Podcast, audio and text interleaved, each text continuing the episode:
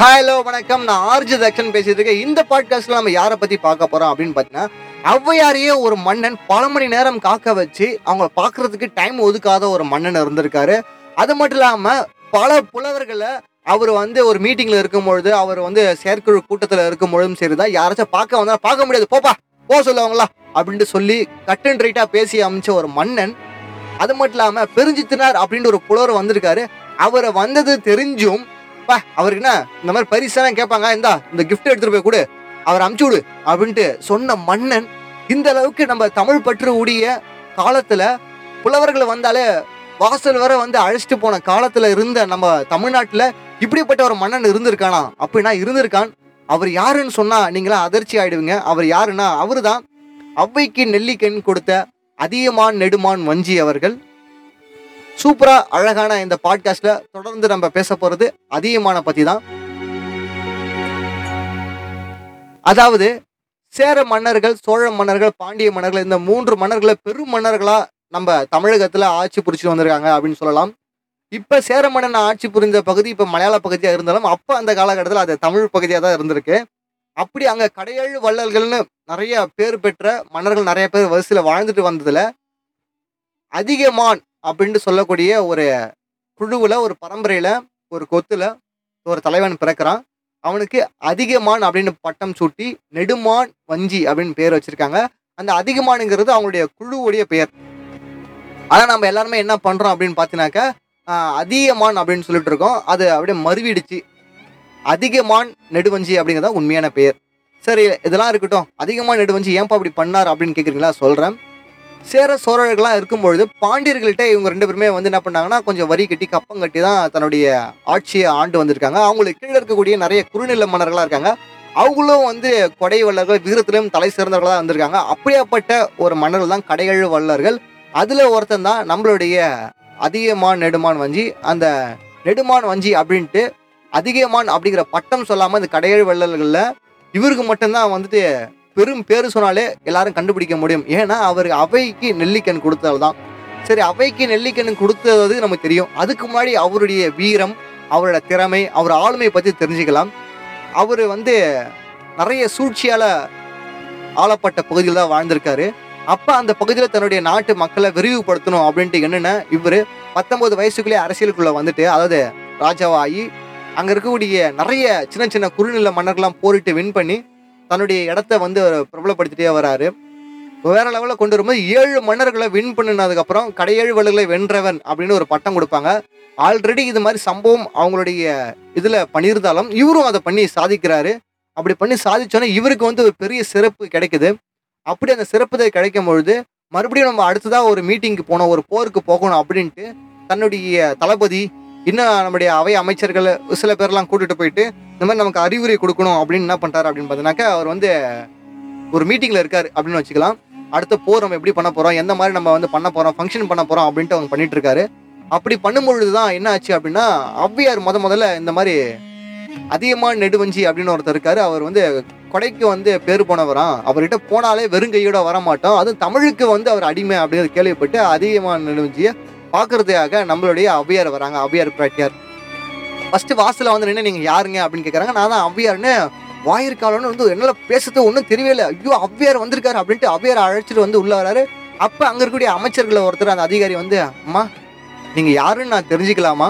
வாங்க வந்து உட்கார வச்சுட்டு கேட்குறாரு நீங்கள் யாருன்னு தெரிஞ்சுக்கலாமா? அப்படின்னு.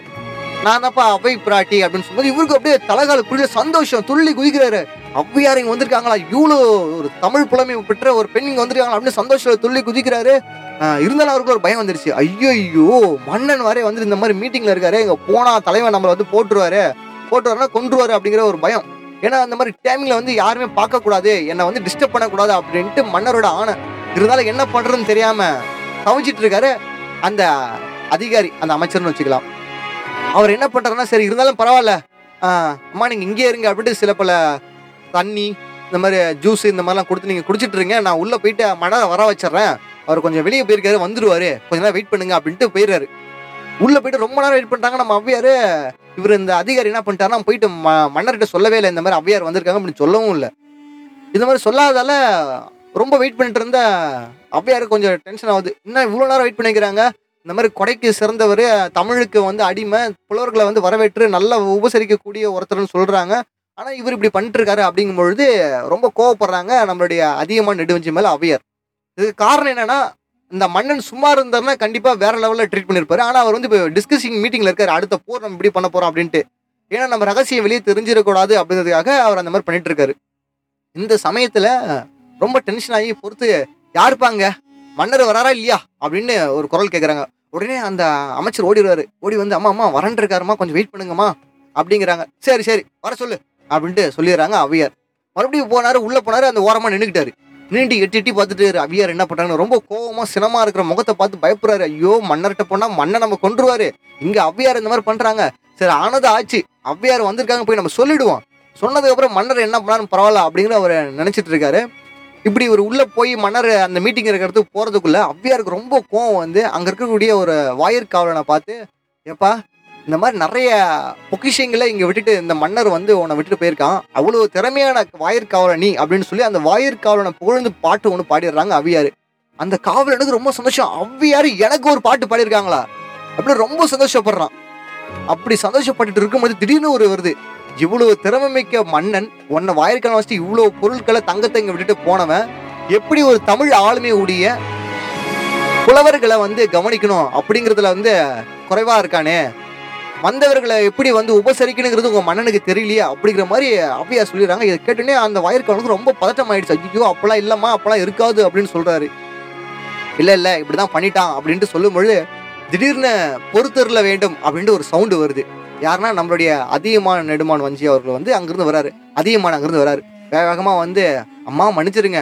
இந்த மாதிரி வந்து நான் அடுத்த போருக்கான மீட்டிங்கில் இருந்தேன் அந்த கலந்தாய்வில் இருந்த காரணத்தால் என்னால் வந்து உங்ககிட்ட வந்து வரல அது மட்டும் இல்லாமல் இந்த அமைச்சர் வந்து என்கிட்ட சொல்லவே இல்லை. நீங்கள் வந்ததை இவ்வளோ நேரம் கழிச்சு இப்போ தான் வந்து சொல்கிறாரு நீங்கள் கோவமானதுக்கு அப்புறமேட்டுக்கு நீங்கள் வந்திருக்கீங்க அப்படிங்கிற தகவல் தெரிஞ்சவனே உங்களை பார்க்குறதுக்காக நான் ஓடோடி வந்துட்டேம்மா. என்னை மன்னிச்சிருங்க அப்படின்னு சொல்கிறாங்க ரொம்ப கோவமாக இருந்த ஔவையாருக்கு ரொம்ப சாந்தமாக வராங்க. சரி மன்னர் மேலே எந்த ஒரு தப்பும் இல்லை. தப்பு எல்லாமே இவர் போய் சொல்லாதால தான் அப்படிங்கிறத உணர்ந்துக்கிட்டு அவர்கிட்ட பேசுகிறாங்க அவ்வியாரை கூப்பிட்டு இந்த மாதிரி விஷயம் வந்து நீங்கள் எதுவும் பேச வேணாம். வந்த டயர்டாக இருப்பீங்க. வாங்க முதல்ல சாப்பிடலாம் அப்படின்ட்டு சாப்பாடு கொடுக்குறாங்க. நல்லா உபசரிக்கிறாங்க.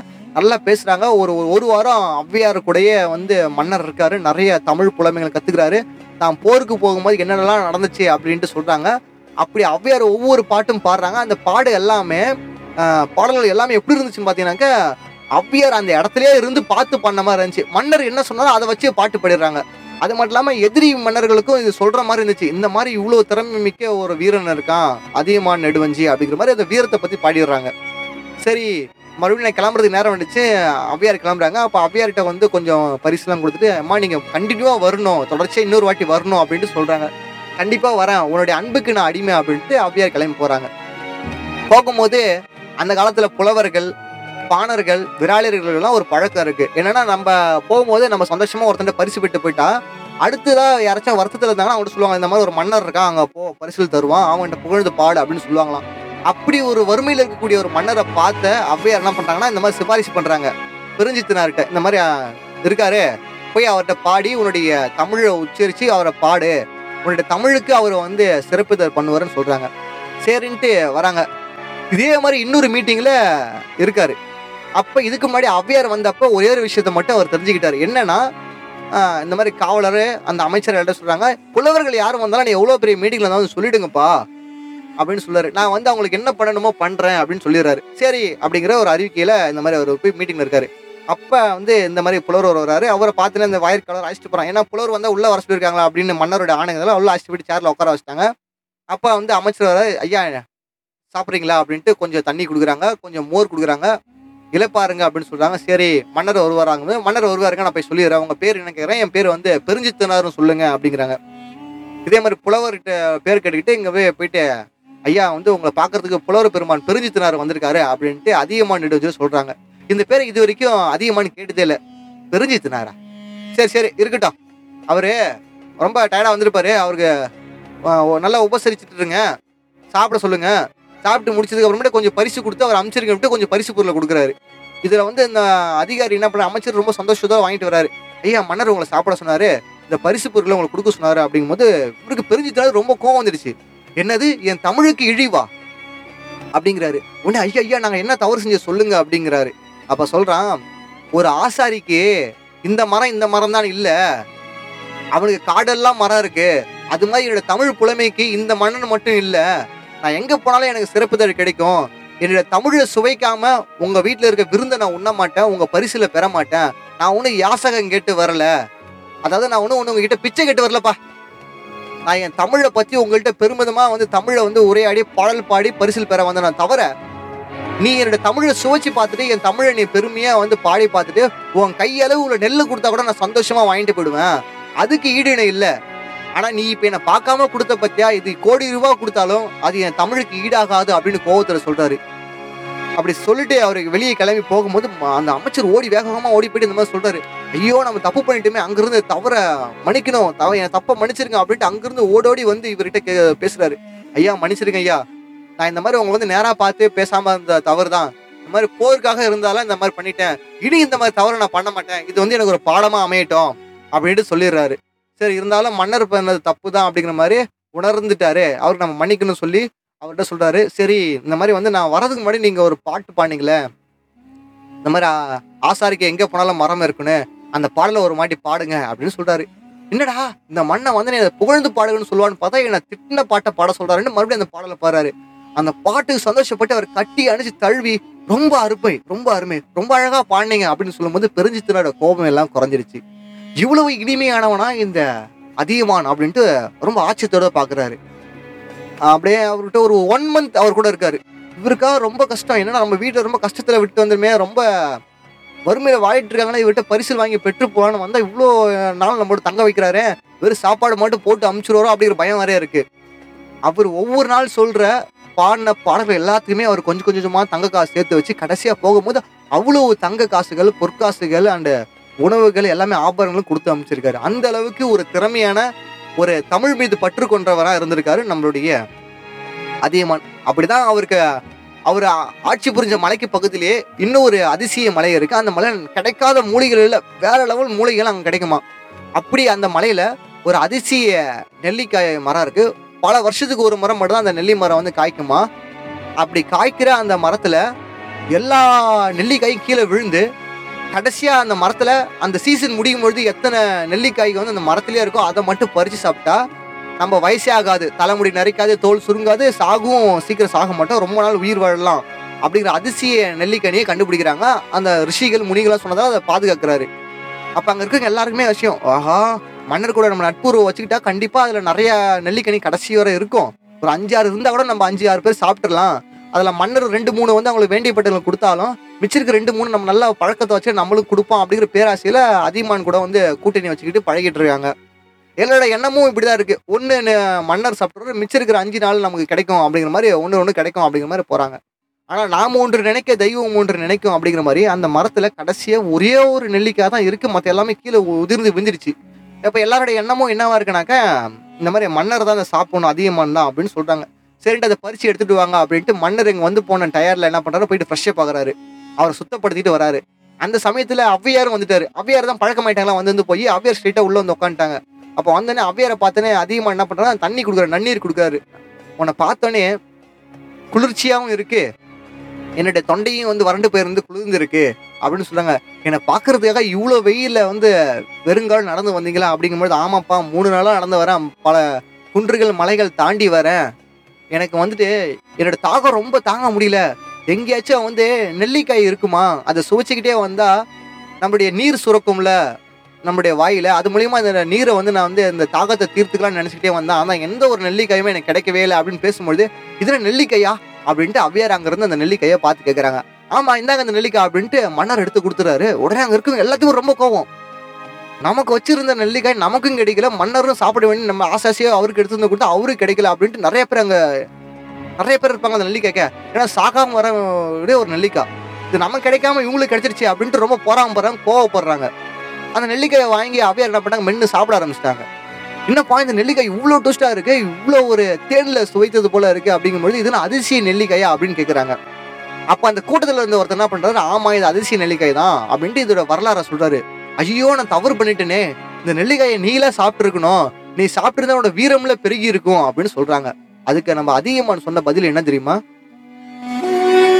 நான் வந்துட்டு இந்த நெல்லிக்காய் சாப்பிட்டுருந்தா வீரம் ஒன்றும் பெருகி இருக்காது. போர் தான் அதிகமாக இருக்கும்.